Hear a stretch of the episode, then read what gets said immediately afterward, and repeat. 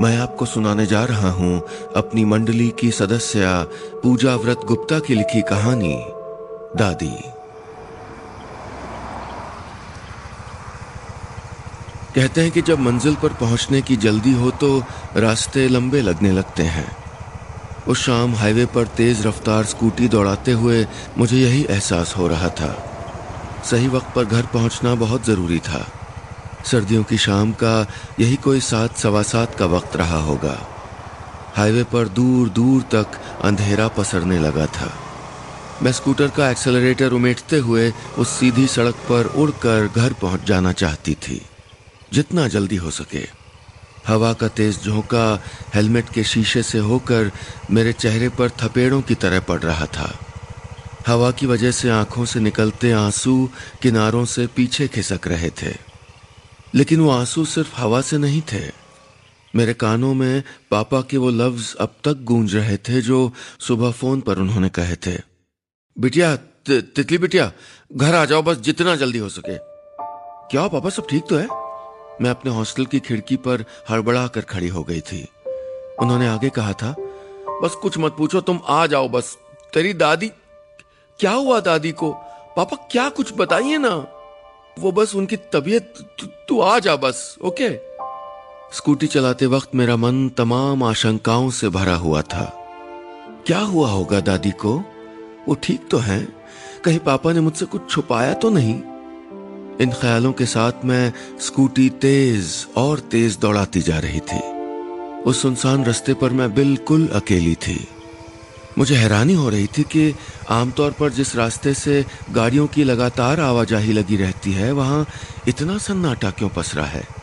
ये सोचते हुए मैं आगे बढ़ ही रही थी कि अचानक एक तेज रोशनी मेरी आँखों पर पड़ी और मैंने डर कर ब्रेक लगा दिए। खौफ के साय में सिर्फ़ अंधेरा ही नहीं डराता, रोशनी भी उसी हद तक कपा देती है। मैं काँप गई थी। डरते डरते मैंने देखा तो तेज कदमों से कोई मेरी ओर ही आ रहा था। ए लड़की, इधर कहा जा रही हो? देखती नहीं रास्ता बंद है। उसने करीब आकर कहा तो मेरी नज़र उसकी यूनिफॉर्म पर पड़ी। पुलिस वाला था। कुछ देर पूछताछ के बाद उसने दूसरे रास्ते से जाने को कहा। मैंने स्कूटी दूसरी तरफ़ मोड़ दी। मेरा दिल जोरों से धड़क रहा था। पैर काँप रहे थे, गला सूख रहा था और आँखों में दादी का चेहरा घूम रहा था। बचपन के दिनों में दादी की यादें, उनका पापा की डांट से बचा लेना, स्कूल के टीचर ने जब हाथ पर छड़ी मारी थी तो उसे धमकाने पहुँच जाना, सब याद आ रहा था। मैं बस ये दुआ कर रही थी कि दादी, कम से कम ज़िंदा हो। स्कूटी चलाते हुए मैं याद कर रही थी कि उन दिनों जब मैं स्कूटी सीख रही थी तो घर में काफ़ी लोग इस बात का विरोध कर रहे थे। लेकिन दादी ने मेरा साथ दिया था और कहा था तू फ़िक्र मत कर किसी की। तू सीख। और तू सीख जाएगी तो तेरे साथ एक बार सीता मंदिर चलूँगी। वो है ना पिछले मोहल्ले में? दादी मुस्कुराती तो उनके दाहिने गाल पर ठीक वैसा ही गड्ढा पड़ता जैसा मेरे गाल में पड़ता है। सब कहते थे कि मैं उनकी ही जैसी दिखती हूँ। ये बात सब लोग कहते। और दादी, वो हमेशा मेरी किसी भी छोटी सी होशियारी पर इतराते हुए ये कहना नहीं भूलती कि अब पोती किसकी है? हम आई ना। दादी इतना कहती और मेरा सर अपनी दोनों हथेलियों में भरकर मेरा माथा चूम लेती बचपन से ही वो मेरे लिए सबसे करीब थी। मुझे तो ये याद भी नहीं कि उन्होंने कभी मुझे किसी बात के लिए डांटा भी हो। लेकिन मेरे लिए वो सबसे भिड़ जाती कुछ महीनों पहले तो पापा से ही भिड़ गई थी। ये कहते हुए कि, क्यों ना सीख सकती वो स्कूटी? आजकल तो लड़कियाँ हवाई जहाज़ भी उड़ाए हैं और तू उसको स्कूटी भी ना सीखने दे रहा, है मेरी स्कूटी सीखने को लेकर घर में कई दिनों तक लंबी बहस छिड़ी थी, लेकिन कोई भी इस बात के लिए तैयार ही नहीं था कि मैं स्कूटी चलाना सीखूं। उस दिन दादी ने न जाने कितनी दलीलें देकर पापा को राज़ी कर लिया था और मैंने उसी वक्त दादी से वादा किया था कि एक दिन मैं उन्हें अपने साथ मेरी स्कूटी पर बिठाकर चौराहे वाले राम सीता मंदिर ज़रूर ले जाऊँगी पर सब कुछ हमारे बस में कहाँ होता है? ज़िंदगी कभी कभी हमारी कल्पनाओं के उलट चलती है, जैसे उस दिन चल रही थी। मैं अपनी गली के लिए मोड़ तक पहुँच गई थी। स्कूटर मोड़ा ही था कि नज़र नुक्कड़ वाले मंदिर पर ठहर गई। दादी, मैंने धीरे से कहा और ब्रेक लगा दिए। सीधे पल्ले की सफ़ेद साड़ी, एक हाथ में कपड़े का पीला थैला और दूसरे हाथ में छड़ी लिए मंदिर की ओर जाती वो दादी ही थी। मैं चौंक गई। दादी, ठीक तो है? फिर पापा ने वो फ़ोन, ये सोचते हुए मैंने पैरों के सहारे स्कूटी को थोड़ा पीछे किया और एक बार फिर से पलट कर देखा। इस बार मुझे दूर दूर तक कोई नज़र नहीं आया। दादी अचानक कहाँ चली गई? मैं यहाँ वहाँ गौर से देख रही थी। कहीं वो कोई और तो नहीं था? हाँ शायद कोई और ही होगा। ये सोचते हुए मैंने स्कूटी फिर से स्टार्ट की और घर की ओर चल दी। एक गली मुड़ते ही मुझे सामने अपना घर दिखाई दे रहा था। वो पुराना दरवाज़ा, वो पुरानी दीवारें, वो चबूतरा। घर के इर्द गिर्द भीड़ जमा थी। मैंने स्कूटी रोकी तो मुझे देखते ही पापा दौड़ते हुए मेरे पास आए और रोते हुए बोले, दादी चली गई बिट्टो, चली गई सब कुछ छोड़कर। अंदर पहुँची तो सफ़ेद कपड़े में लिपटी दादी की लाश घर के आँगन में रखी थी। आसपास बैठे लोग ज़ोर ज़ोर से चीख रहे थे। जो जितना तेज रो सकता था, रो रहा था। वो सारी आवाज़ें इतनी डरावनी थी कि मैं कांपते हुए माँ के पास आ गई। माँ ने मुझे कसकर गले से लगा लिया और सिसकने लगी। रोते रोते मैं ज़ोर ज़ोर से चीखने लगी। दादी की लाश मेरे बिल्कुल सामने रखी थी। उनका मुँह थोड़ा सा खुला था और आँखें भी पूरी तरह बंद नहीं हुई थीं। मैंने पहली बार किसी लाश को इतना करीब से देखा था। अकड़ा हुआ जिस्म, ठंडी झुर्रियाँ, कुछ फूला हुआ सा पेट और चेहरे पर ठहरे हुए से भाव। मैंने देखा कि पास बैठी ताई ने उनकी आँखें हथेली से नीचे करके बंद करने की कोशिश की, लेकिन वो बंद नहीं हुई। हमेशा चोटी में बंधे रहने वाले उनके सफ़ेद बाल बिखरे हुए थे। मुझे दादी का चेहरा देखकर रोना आ रहा था। काश वो एक बार गर्दन घुमाकर मेरी तरफ़ देख लेती। जाओ बेटा, देख लो ठीक से। माँ ने इशारा करते हुए कहा तो मैं जो उनसे लिपट कर रो रही थी, उठकर दादी के पास गई। मैंने उनका चेहरा करीब से देखा। मैं सामने खड़ी हुई तो ऐसा लगा जैसे उनकी अधखुली आँखें मुझ पर टिकी थीं। तभी मैं चौंक गई। मैंने देखा कि उनकी नाक से खून की एक बूंद लुढ़क कर नीचे गिर रही है। खून? दादी की नाक से खून? मैं हड़बड़ा कर चिल्लाई तो वहाँ बैठी मौसी ने इतमान से कहा कि शव की नाक और कान से कभी कभी खून आ जाता है। ये ये कोई अजीब बात नहीं है। बोली रुई लगा दो थोड़ी कान में भी लगा देना। मेरी प्यारी दादी जिनसे मैं लिपट जाया करती थी घर आते ही, आज वो सामने इस तरह लेटी थी कि हल्की दहशत हो रही थी। ये लो रुई गुड़िया, तुम ही लगा दो। मौसी जो अंदर से रुई ले आई थी, उन्होंने मेरी तरफ़ रुई बढ़ाते हुए कहा, मैंने रुई ले तो ली, लेकिन मेरे हाथ कांपने लगे थे खून पोछते हुए। दादी की अधखुली आँखें जैसे मुझे ही देख रही थीं। मैंने किसी तरह खून की धार पोछी, दादी के माथे पर बिखरे बाल संभाले। दादी की यादें मन में ताज़ा होने लगीं। वो उनका मुझे पैसे देकर चुपके से विष्णु हलवाई से मोतीचूर के लड्डू मंगवाना, मेरे स्कूल जाने से पहले चोटियाँ गूथना, मेरे लिए किसी से भी लड़ जाना। मेरी रुलाई फूटने लगी। उठ जाओ उठ जाओ दादी, उठ जाओ। प्लीज़ दादी मैंने दादी का हाथ अपने हाथ में लेकर उनका माथा छूकर सिसकते हुए कहा, लेकिन मेरी दादी मर गई थी। मरे हुए लोग उठकर नहीं बैठते। वो अब कभी नहीं आएँगी। ये सोचते सोचते वहीं बैठी देर तक से सकती रही। घर वालों ने भी बैठा रहने दिया कि चलो इसे रो लेने दो ताकि मन का गुबार निकल जाए। थकान से मेरी आँखें झपकने लगी। मैं आँख बंद करके वहीं बैठी रही। लेकिन तभी मैं चौंक गई। मैंने महसूस किया कि दादी का हाथ मेरी हथेली को कस रहा है। दादी ने उंगलियाँ कसा दी थी। मेरे जिस्म में झुंझुनी होने लगी। किसी तरह मैंने उनके हाथ से अपना हाथ छुड़ाया और उनसे थोड़ा दूर जाकर बैठ गई। फिर मुझे एहसास हुआ कि मौत के बाद इंसान का जिस्म ऐठने लगता था। शायद इसीलिए ऐसा हुआ। लेकिन फिर भी मुझे दादी से अब डर लगने लगा था। खैर, कुछ देर बाद जब सब तैयारियाँ हो गई तो अर्थी उठाई गई। आँगन ने एक बार फिर चीखों और रुलाइयों से भर गया। राम नाम, सत्य है, की आवाज़ें मुखर हुई और दादी हमेशा के लिए घर से विदा हो गई। घर में एक गहरी उदासी पसर गई थी। अगले कई दिनों घर के लोगों की आवाजाही लगी रही, पर लोगों की भीड़ के बीच एक सन्नाटा था जो घर के कोने कोने में सांस ले रहा था। घर का हर कमरा आँगन से लगा हुआ था, इसलिए कहीं भी आने जाने के लिए आँगन के सामने से गुजरना पड़ता था। कुछ दृश्य हमारे जहन में कैद हो जाते हैं, हमेशा के लिए। मैं वहाँ से गुजरती तो लगता दादी की लाश वहीं रखी है। मुँह फेर कर मैं आगे बढ़ने लगती। लेकिन एक अजीब सा डर मन में संभावनाएँ जगाने लगा था। हमेशा लगता कि कोई है जो मेरे पीछे चल रहा है। मैं जानती थी कि दादी के जाने से मैं डरी हुई हूँ, इसीलिए ये सारे वहम दस्तक दे रहे हैं। पर वहम हमेशा सिर्फ़ वहम नहीं होता। और ये एहसास मुझे दादी के गुजरने के उन तीन दिनों बाद हुआ। वो वक्त जो मैं कभी नहीं भूल पाऊँगी। कभी भी नहीं।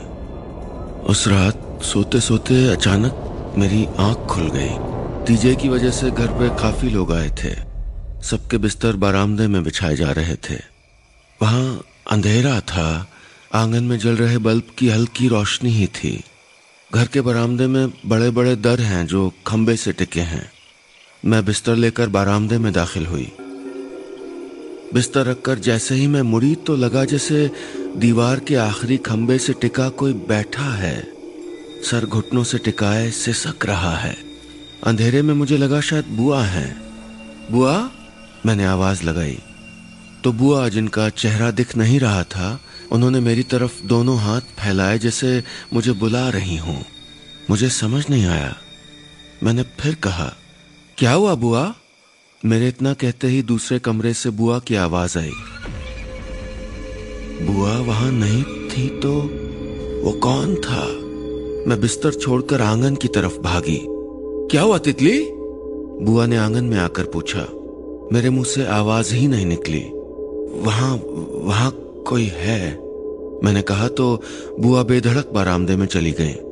फिर वापस आकर बोली, कोई भी नहीं है। फिर सर सहलाकर कहा, सो जा बेटा आजा मेरे पास आजा उस पूरी रात बुआ के पास लेटे हुए भी मुझे चैन नहीं आया। वो मंजर बार बार जहन में कौंद रहा था। न जाने क्यों मुझे ऐसा लग रहा था जैसे दादी घर से गई ही नहीं। वो अब भी हैं मेरे आसपास।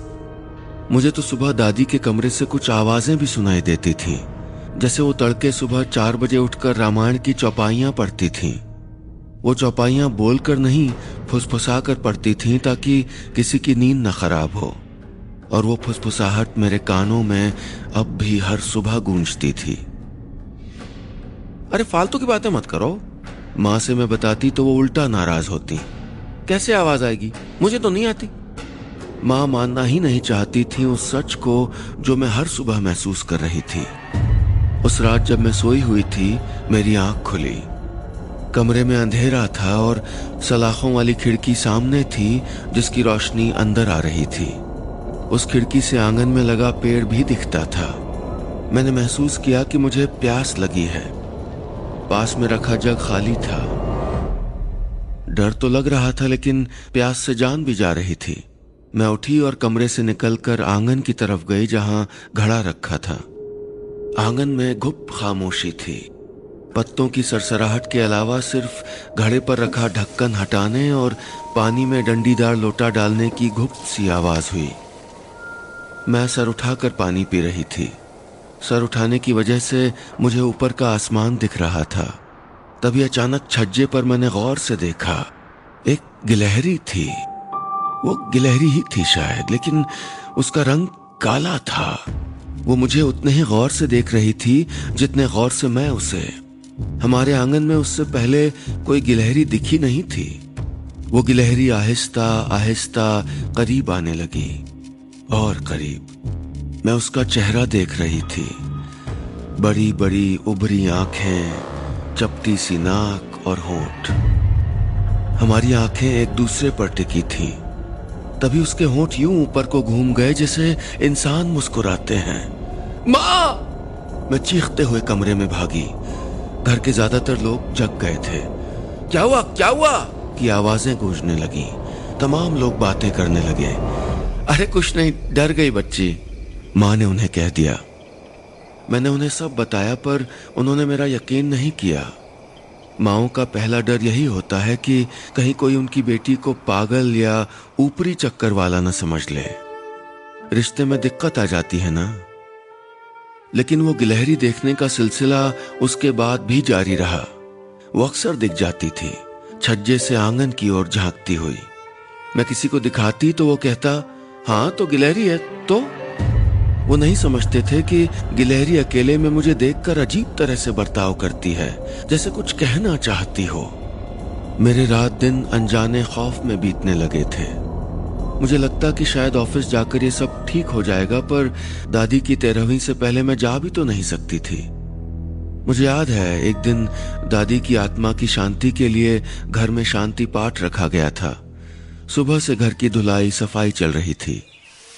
दादी का कमरा भी साफ़ किया जा रहा था। तितली, सुनो। मेरी छोटी चाची ने कहा, तू ऐसा कर, रानू के साथ दादी का कमरा साफ़ कर दे। इधर का मैं देख रही हूँ। चाची ने उनकी बेटी रानू की तरफ़ इशारा करते हुए कहा, मैं मना करना चाहती थी, लेकिन माँ ने आँख दिखाई तो मैं मजबूर हो गई। थोड़ी देर में मैं और रानू, जो मुझसे कुछ साल छोटी थी, हम दोनों दादी के कमरे में खड़े थे। उनके जाने के बाद मैं पहली बार इस कमरे में आई थी। यही उन्होंने आखिरी सांस ली थी। उसी तख्त पर जहाँ वो सालों से सोती आई थी।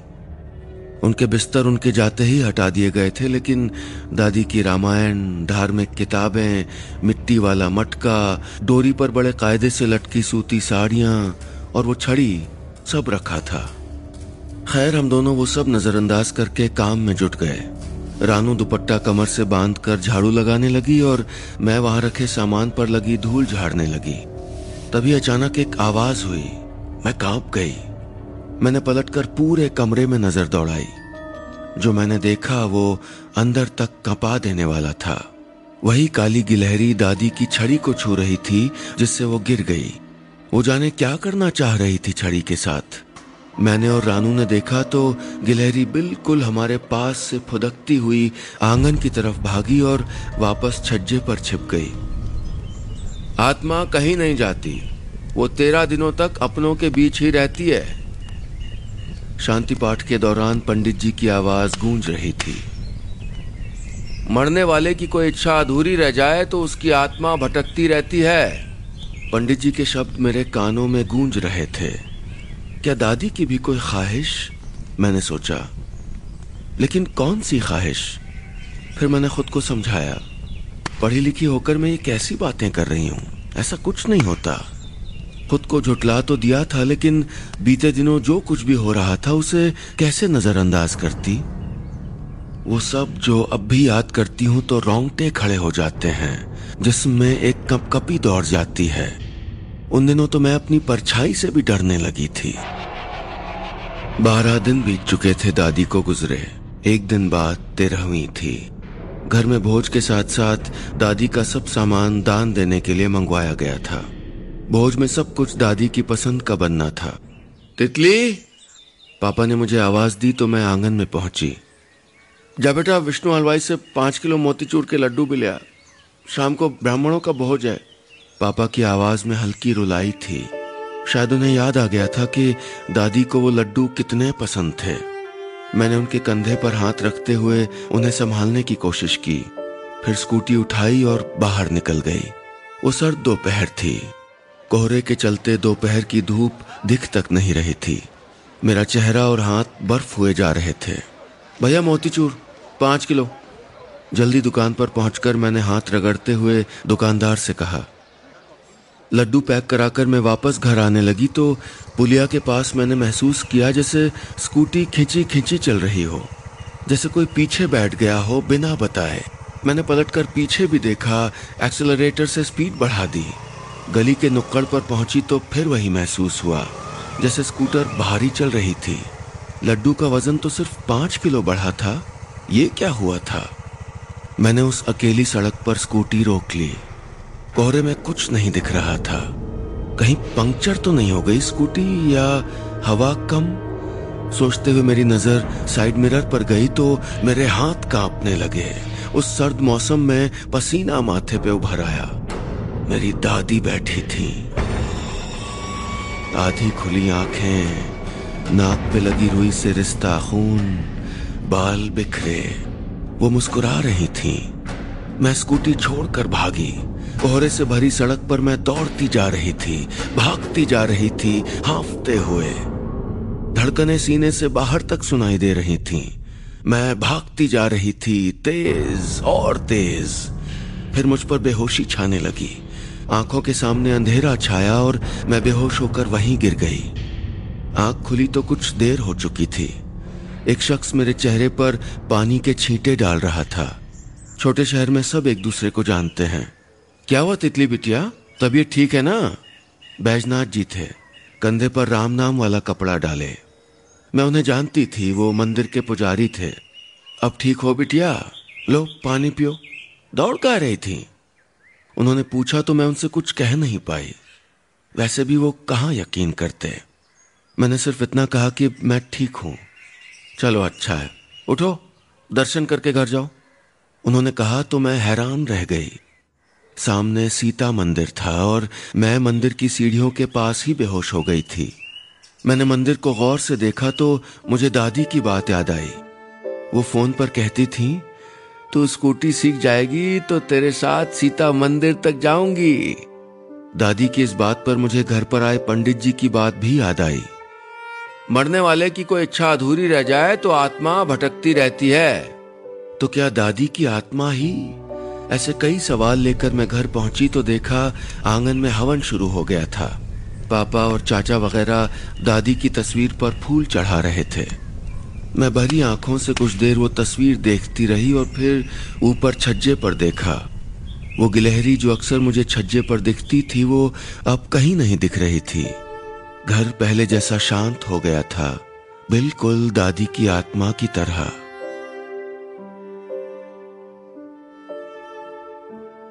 बस इतनी सी थी ये कहानी।